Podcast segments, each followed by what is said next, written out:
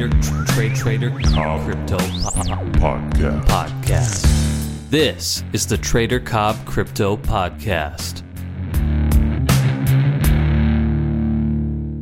G'day, everybody, and welcome to the Trader Cobb Crypto Show. Hope you're having a good day. Listen, there's a lot going on right now. Bitcoin broke out of a range that I was watching, and here's what I'm thinking. Okay, here's here's my wild, wild, wild guess. Um, we're back to the days of uh, of old, uh, and what I mean by that is, you know, we used to see Bitcoin take off and go on a run, and we'd see alts bleed. We'd see people leaving alts to move across into Bitcoin, and uh, of course, that would see um, Bitcoin rise in value and uh, alt market kind of decrease in value. Now, history does repeat itself, but the thing is with crypto, it's a very young market and it does uh, evolve quite quickly. But I'll tell you what.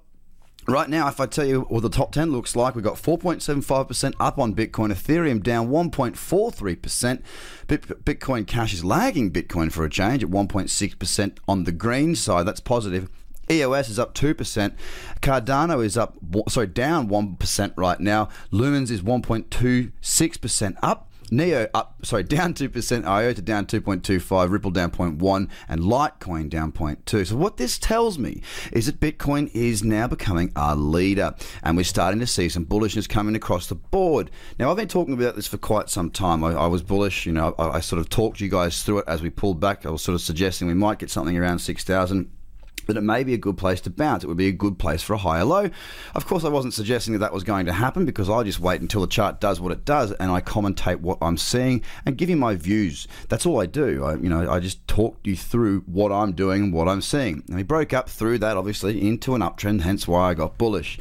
Now we're sitting right around the first level of resistance, and it is relatively minor. It's not a huge level of resistance, and it's about 7, 750, right about where we are as I speak to you at this instant. Now, if we break up through there, the next level we've got is 8,000. That level is not a significant level of resistance in my view because it's just a round number. There is not multiple tests at that level. It is not a strong level based on actual resistance, i.e., more than two tests at a specific up, upper price point.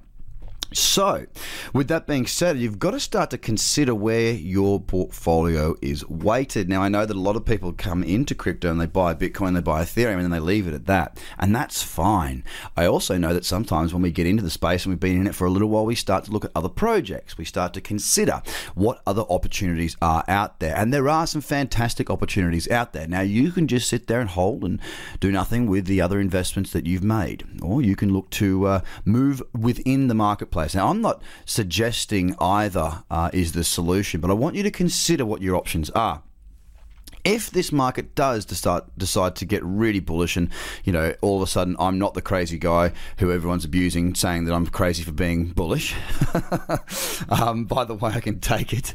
Um, you know when everyone does come around when the market does push up and we're above 8,000 we're above 9,000 we're above 10,000 and the bulls are back in town um, what you might want to consider or you might want to consider it now before then is that um, Bitcoin may take a lot of the thunder from the alts market. The easiest way for Bitcoin to go up is for people to go into Bitcoin that are already in the market. So if we see Bitcoin's market cap grow from where it currently is right now, at about 130 billion and we saw that go to you know say 200 billion well the market cap itself doesn't need to change for bitcoin's price to be inflated as a matter of fact all we need to do is you know if, if we were to scrape a few billion off each of the top 10 well we'd have ourselves up a bitcoin at 2 billion. So it wouldn't be a big ask to get there. That's without even new money coming in no institutional money nothing else at all. So have a cons- i want you to consider this because i am considering this. What projects are you holding at the moment that maybe you might want to move a bit of bitcoin across to sorry, move from there into a bit of Bitcoin. Again, I'm not suggesting anybody takes any rash action here. I'm not suggesting you sell your alts and buy Bitcoin. That is not at all what I'm suggesting. You always do your own research. I never give financial advice. What I am suggesting is that you start to open your mind and think about the possibilities of a Bitcoin bull run, how it would operate, and how it would affect your portfolio. Now, there's certainly, no matter what I do, I'll always keep a, a, fair wedge of the projects that I'm in because I believe in those projects and I only invest in projects that I believe in, that I believe will turn a profit, that I believe will change things and can actually shake up an industry. Of course, we all must know that trading cryptocurrency or investing in cryptocurrency, it is a high risk destination of investment. So take it um, as you see it and be very, very careful with what you do. All I'm trying to do is communicate to you right now that Bitcoin seems to be getting a little bit more speed, a little bit more thunder. We see Bitcoin dominance has crept from about 32% to 46.6% today. It is creeping up. The market cap has not crept up all that much. So it can be suggested that what we have seen, what we are seeing, is money moving out of alts and into Bitcoin. Will this kick off a media rampage where we see it on you know nightly news, and therefore the rest of the market that's not in Bitcoin comes in, and we see some FOMO and we see Bitcoin go through the roof, and it gets all a bit crazy again? That I can't tell you. But what I can tell you is that we have seen the Bitcoin dominance increase. The market cap has not increased at the same rate of knots that the Bitcoin dominance has at 46.6%.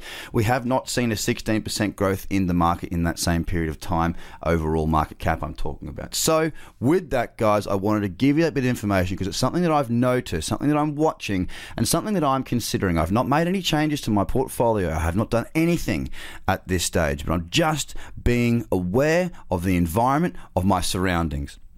So, guys, one thing I want to ask of you if you genuinely love this content, if you think it's valuable, if you think it's worthwhile, I'm asking you to do something. Jump across into your socials, take a screenshot now, send it out, just let people know about it. I'm trying to grow this as fast as I can, as big as I can, because I genuinely think this is a resource that can help people.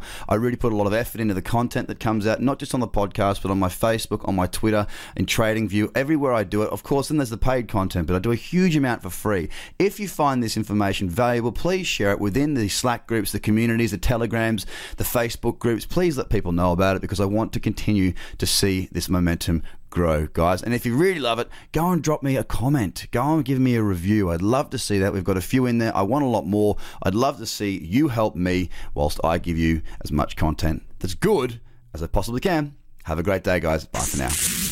The Trader Cobb Crypto Podcast. Check out tradercobb.com because experience matters.